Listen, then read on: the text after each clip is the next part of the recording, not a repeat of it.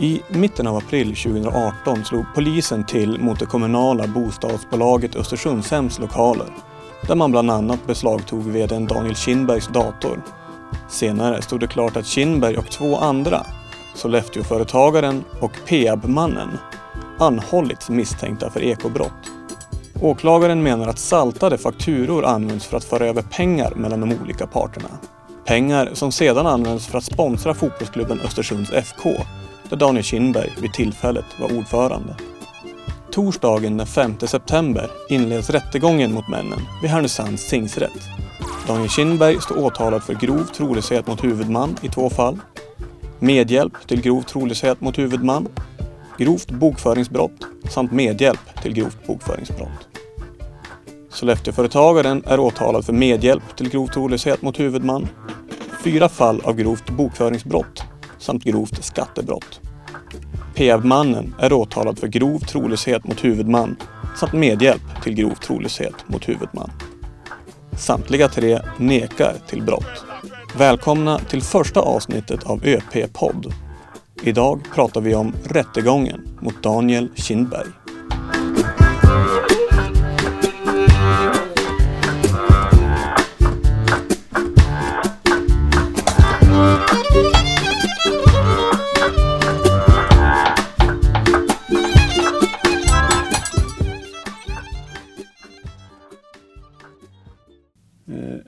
Hedenjung, du har ju följt eh, Daniel Kindbergs affärer i flera års tid. Eh, vad var det som egentligen gjorde att du började intressera dig för hans affärer? Precis, det var ju egentligen den här stora fastighetsaffären 2014 som flera kollegor bevakade här våren då.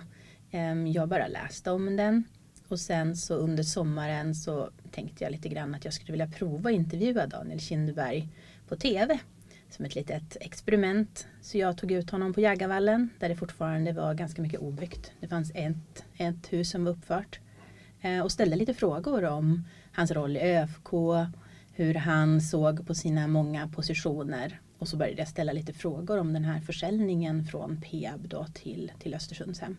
Och där och då fick jag klart för mig att det inte hade gjorts någon extern värdering. Och så tänkte jag att det här borde jag kolla på. Och så på den vägen är det. Mm. I april i fjol, då, 2018, så fick ju även rättsväsendet upp ögonen för detta. Eh, de kanske hade haft det under en längre tid men det var i alla fall då som de gjorde någonting. Eh, man gick in på Östersundshems lokaler och man beslagtog eh, hans dator och han greps också. Han hölls senare. Hur kom det sig att rättsväsendet tog det här steget att faktiskt agera mot Daniel Kindberg?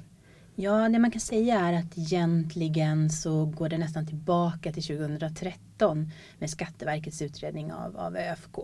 Ehm, och sedan har man ögonen på Sollefteåbons företag. Så sommaren 2017 börjar man rota lite grann i det här och fundera över det här företagets stora sponsring av ÖFK. Man börjar begära in kvitton och fakturer som företaget har skickat till Peab. Ehm, och sen rullar det där på. Ehm, och utmynnar då i tidigt i april då Sollefteåbon blir gripen ehm, och blir förhörd. Och sen efter det så eskalerar det då vidare till att både Daniel Kindberg och Peab-mannen tas in till förhör.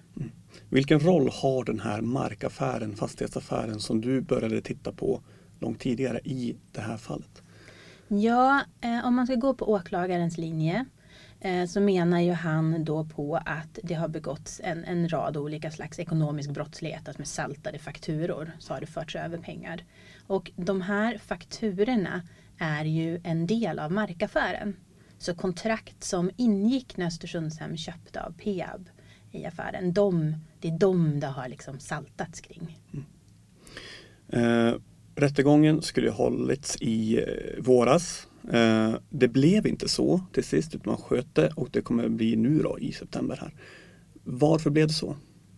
Ja, det som hände var ju att man i eh, ganska sent skede. I januari, början på februari började komma in med nya uppgifter och lämna in till eh, åklagaren. Ehm, I mars hade man ett förberedande möte inför rättegången och då kom det in mer yrkanden på nya vittnen som skulle tas in.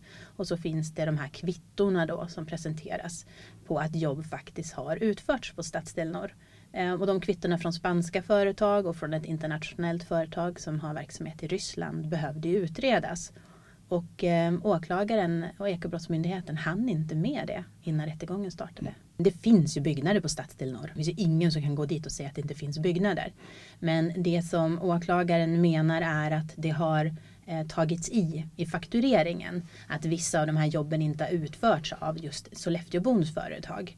Ehm, och de här kvittorna då skulle visa att han minsann visst hade lejt in personal från, från Spanien och Ryssland då för att göra jobben. För att i förhör så har inte Sollefteåbon eh, haft så jättemycket framgång att peka ut personer som faktiskt har gjort de här jobben. Mm. Eh, så åklagaren menar på att det har stärkt hans tes. Men så presenterades de här kvittorna i ett sent skede. Mm.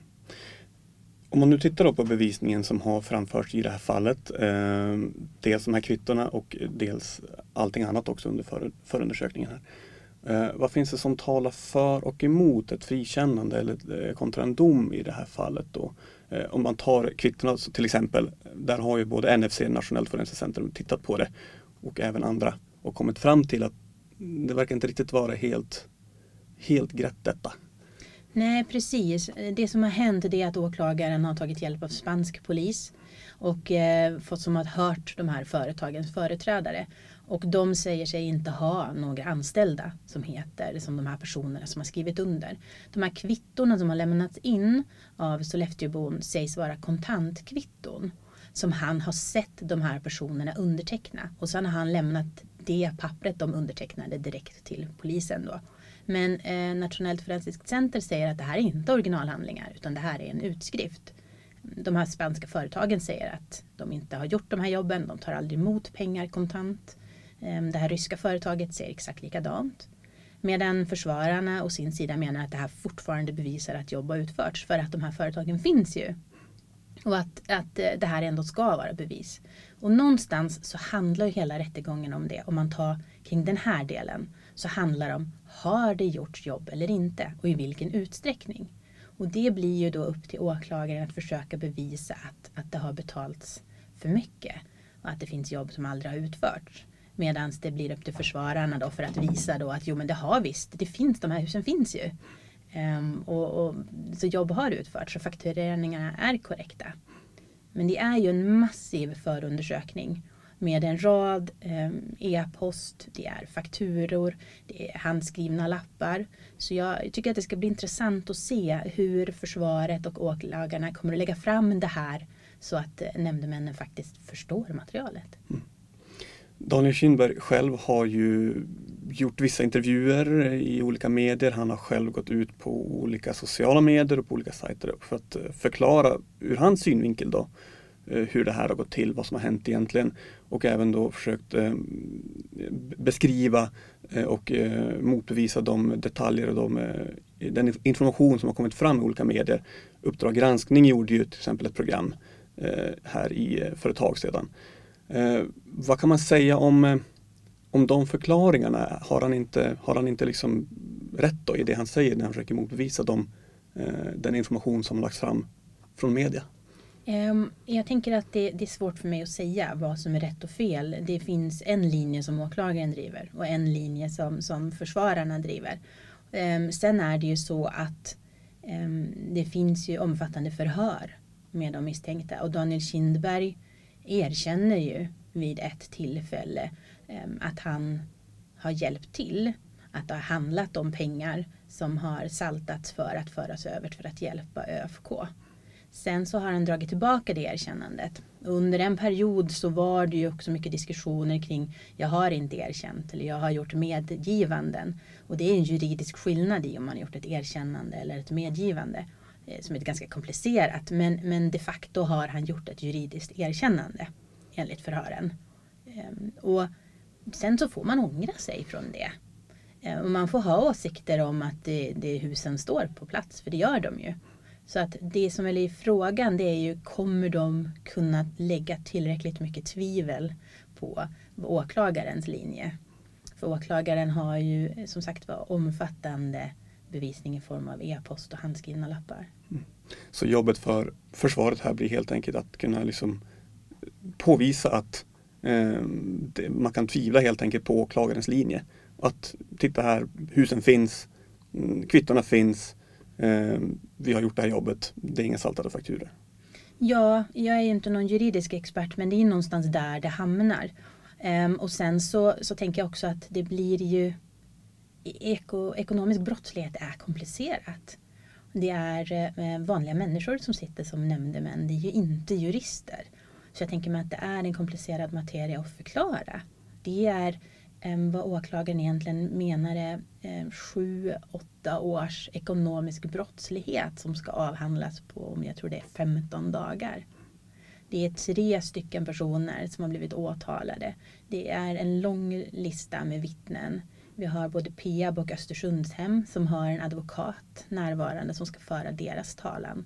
Så det är många spelare i den här matchen så att säga. Mm. Eh, 15 dagar pågår det. Det börjar eh, nu här. Hur kommer man att kunna eh, ta del av den här rapporteringen? Att följa det som händer i, i det här fallet. Det är ju någonting som har blivit väldigt uppmärksammat, eh, i, inte minst här i länet, men även i, i landet i stort. Ja, så rättegången inleds den 5 september. Um, och vi på ÖP kommer ha två stycken på plats. Det blir jag och så blir det Per Arnsäter. Så vi kommer att direkt rapportera. Så enklaste sättet är att följa oss på sajten i, i en direktrapportering och så kommer jag att försöka sammanfatta och ta fram de viktigaste punkterna varje kväll. Um, det är en ganska utdragen rättegång. Den börjar den 5 och slutar den 4 oktober om den reservdagen tas i anspråk. Så att det är, det är att följa nyhetsflödet. Vi kommer vara på plats varje dag. Bra. Tack så mycket. Tack.